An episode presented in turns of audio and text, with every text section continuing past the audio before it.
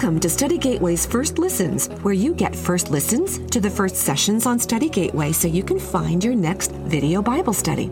Hi there, I'm your host, Shelley Leith.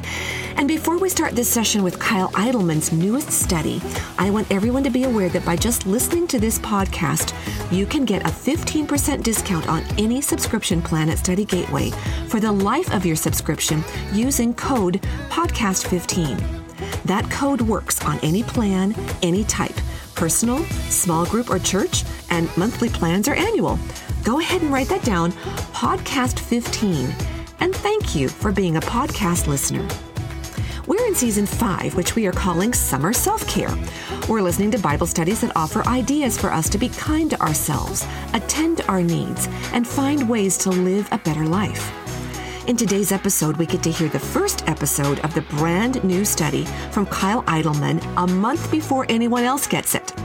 When Your Way Isn't Working is Kyle's newest Bible study, and I predict it's going to strike a chord with all of us. Kyle Idleman is the lead pastor of one of the largest churches in the country, Southeast Christian in Louisville, Kentucky. And he's perhaps best known for his book, Not a Fan.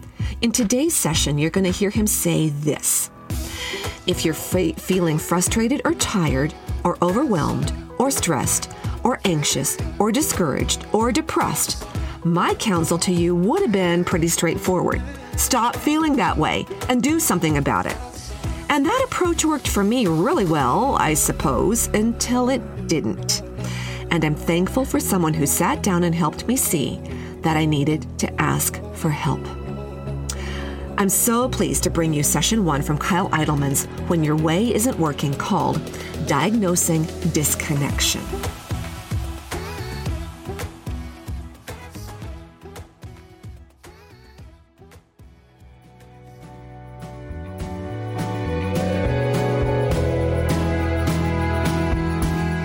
Sometimes when your way isn't working, you're the last one to notice it some of the people around us may be aware of it long before we are.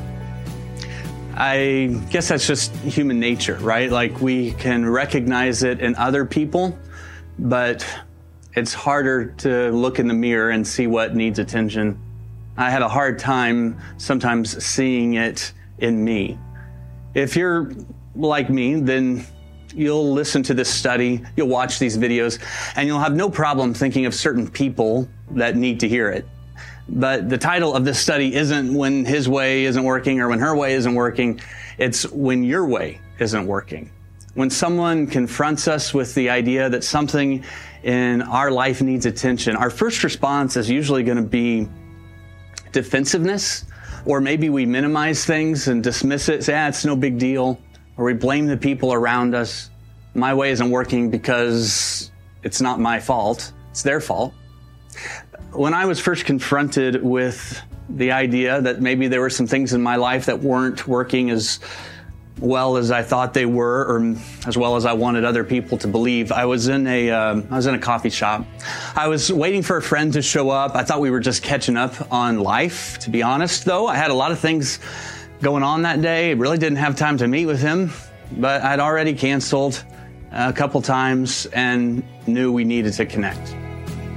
Increasingly, I was having a difficult time connecting with people when there was no agenda or nothing to accomplish. He showed up and I almost immediately let him know that it was good to see him, but didn't have a lot of time. I'm sure he noticed that every few minutes I checked my phone and several times I had to return text messages that just couldn't wait. And then as we sat in that coffee shop, he said something to me he said, Hey, I have a friend who's an executive coach, and I think you should give him a call. He recognized that my way wasn't working. He gently explained that I hadn't been myself lately. And if I'm honest, I tell you the things that he said I'd already been hearing from my wife that uh, I was less engaged and present with people around me. I seemed tired and disconnected. I was more um, irritable, more easily annoyed my initial response was, I guess, a combination of being dismissive and then defensive. But deep down, I knew he was right. I just wasn't sure what to do about it. I've never been someone who is easily discouraged or easily worn out, but the last number of months had just been especially challenging, and the people around me, they could see that I was struggling, but I didn't want to talk about it. Like I was struggling with the fact that I was struggling, which made me struggle with my struggling even more. Uh, the people around me had to see it for themselves because they weren't going to hear about it from me. I mean, not to brag, but I am like really good at not asking people for help, like, super good at it. I, I think it's hard for me because I don't want to be perceived as weak and I worry that asking for help comes off as whiny. If there's one thing I have a hard time with, it's grown adults, especially men, who whine. I even have a Bible verse for it Philippians 2 14. Do everything without grumbling or complaining. I used to keep that verse posted on a wall in both my house and at my office, not so much as like a reminder to me, but as a warning to everybody else. If you're feeling frustrated or tired or overwhelmed or stressed out or anxious or discouraged or depressed, my counsel to you would have been pretty straightforward. Uh, stop feeling that way and do something about it. And that approach worked for me really well, I suppose, until it didn't. And I'm thankful for someone who sat down and helped me see that I needed to ask for help. I needed to reprioritize my connection with Jesus and with some of the people around me. If I if I could, I would invite you to sit down and have coffee with me. And I would ask you how your way is working. I would tell you that being honest with yourself and others about what's hard or what doesn't seem to be working, it's not whining, it isn't complaining, it's actually courageous. It didn't take long for me to realize that my executive coach was really a therapist who just called himself an executive coach so people like me would make appointments with him. And I was honest with him. I told him I wasn't burnt out, but I was worn out I felt like I was always disappointing someone, that um, I was struggling with feelings of inadequacy, that my relationships with friends and family were just getting my emotional leftovers. And I felt discouraged, and I felt discouraged about my discouragement. He ended our time together by asking me a question. It's a question that I might ask you if we were sitting down in a coffee shop together. He asked, how would you say that's working for you? Maybe that question is too general, so let me be a little more specific. Just take a couple of minutes and think through some answers to these questions. Would the people you're closest to say that when they talk to you, you listen well? If you're not sure, ask them and then listen well. Is it difficult for you to turn your thoughts off when you're trying to fall asleep at night? Uh, how do you spend the first 15 minutes of your morning? What's the last passage of scripture you read and meditated on? Are you having a difficult time keeping commitments that you've made? Have you been more irritable and easily annoyed with the people around you lately? Do you spend more time on social media or more time in prayer? And on a scale of 1 to 10, how defensive and annoyed do you get with these questions? And for too long, my approach to my way not working was to try my way of making things work. And I needed a different way than my way. And I found it in the words of Jesus to his closest followers in John chapter 15. And in that chapter, Jesus knows he's down to his final moments with his disciples. They don't realize that this is the end of their time with Jesus here on earth, but he knows it. He knows full well what's coming. He knows the uncertainty they will experience in the days ahead.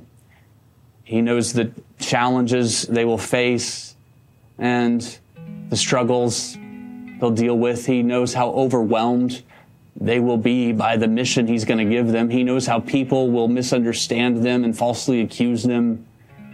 he knows that they will soon feel worn out and weak. And Jesus knows that if his disciples try to do things their way, it's just not going to work.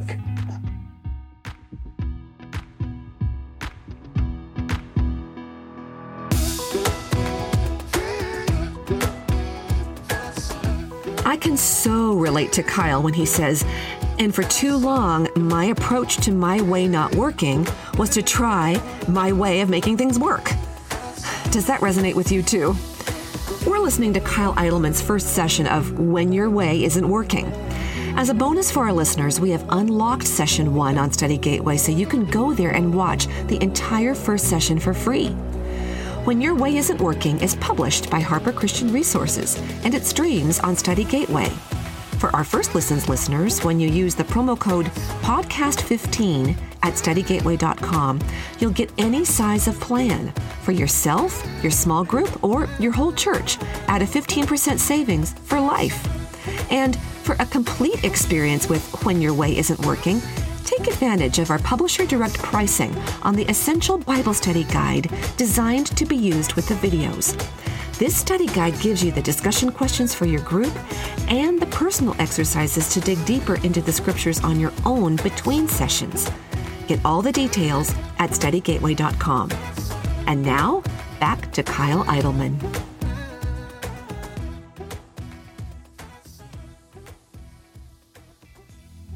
We'll unpack some of these words in this study together, but I just want you to listen to what Jesus says to them in John 15, verse 5. He says, I am the vine and you are the branches. If you remain in me and I in you, you will bear much fruit. Apart from me, you can't do anything. That phrase, you can't do anything, I think that captures the exasperation of your way not working. You feel like you've put in the work, but you're not seeing the results. Despite your good intentions and maybe even your disciplined routines, you're just not seeing the gains. There are some other ways we might translate can't do anything. We might say, nothing seems to be working. I can't catch a break. The deck's stacked against me. What's the point? I've tried everything.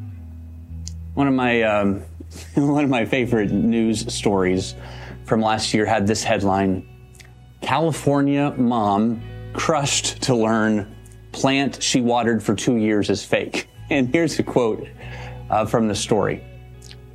Uh, Caelie Wilkes was her name, and she says, I was so proud of this plant. It was full of beautiful color. I wanted it to be perfect. I had been watering the plant and had a watering plan for it. I just wanted to keep good care of it. And she said, I absolutely loved my succulent, which is the kind of plant it was but she discovered it was fake. How did she discover it was fake? Well, one day she decided to transplant the succulent into a larger container and discovered the plant, the plant was plastic. And Wilkes goes on to say, I put so much love into that plant. I washed its leaves, tried my hardest to keep it looking its best, and it was completely plastic. And she says in the article, how did I not know? Ah, that's a good question. I had other questions about this story. Like if a news outlet asked me about my plastic plant that I had been watering for two years without realizing it was plastic, I would respond with uh, n- no comment. I would make accusations of fake news. Second question I would have for Caelie is like, how did she not know? If you're watering a plastic plant, where's the water go? Uh, apparently, succulents require very little water, and she wasn't giving it much to begin with, and she just simply thought the excess water was not getting soaked up. And so she has since replaced the plant with several real succulents, and she threw away the one that was fake. And when I read that story, I, I thought of how we often live our lives. Just how foolish you would feel if you spent years caring for a fake plant because you thought it was real. I mean, imagine spending all kinds of time and energy on something that you know is never going to produce any real fruit. And, and this is the picture of the frustration and futility of continuing to do things your way when your way isn't working. We might work at it and give attention to it, but in the end, it's not real. and we've got nothing to show for it. When nothing you're doing seems to be working, Jesus gives you a metaphor to help you know what to focus on. And really, it all comes down to one word it's the word connection. Jesus says that He is the vine and we're the branches. And as long as we stay connected to Him, we'll bear much fruit. But apart from that, apart from Him, nothing really works the way that it should. The word that keeps showing up in this metaphor as Jesus unpacks it for his followers is the word remain. The English Standard Version translates it as abide. It actually shows up 11 times in these verses. And so in his final moments, Jesus tells his followers again and again and again, stay connected to me. When your way isn't working, there's almost always a connection issue. For many years, sitting on my desk in my office was a grapevine. The vine came up from a large vase that was filled with dirt and connected to the vine were these sprawling branches that went across my desk. It was a reminder to me that like my primary job description, like the singular best practice for me as a husband, as a father, as a friend, as a pastor, is to be the branch. There are a number of things I can get wrong if I get that one thing right. And honestly, it doesn't matter what else I get right if I get that one thing wrong. I know that language like remaining or abiding or staying connected, it doesn't seem overly helpful. Uh, maybe your preference would be to have like a list of action steps and boxes to check. I know that when my way is not working, that's what I want. I want a to do list. I want to know what I need to do in order to take control I want to be able to put in the work so I can fix what's broken. That's the way we tend to think. We think about production rather than connection as a way to fix what isn't working. Staying connected, maybe it seems too passive, but what we're going to see together is that the personal practices that are needed to lead a deeply connected life, they don't just happen it requires intentionality to have that kind of deep connection with Jesus and others. It all begins by diagnosing our disconnection, by recognizing I need some help. Being the branch starts when you acknowledge that you are humbly dependent on the vine.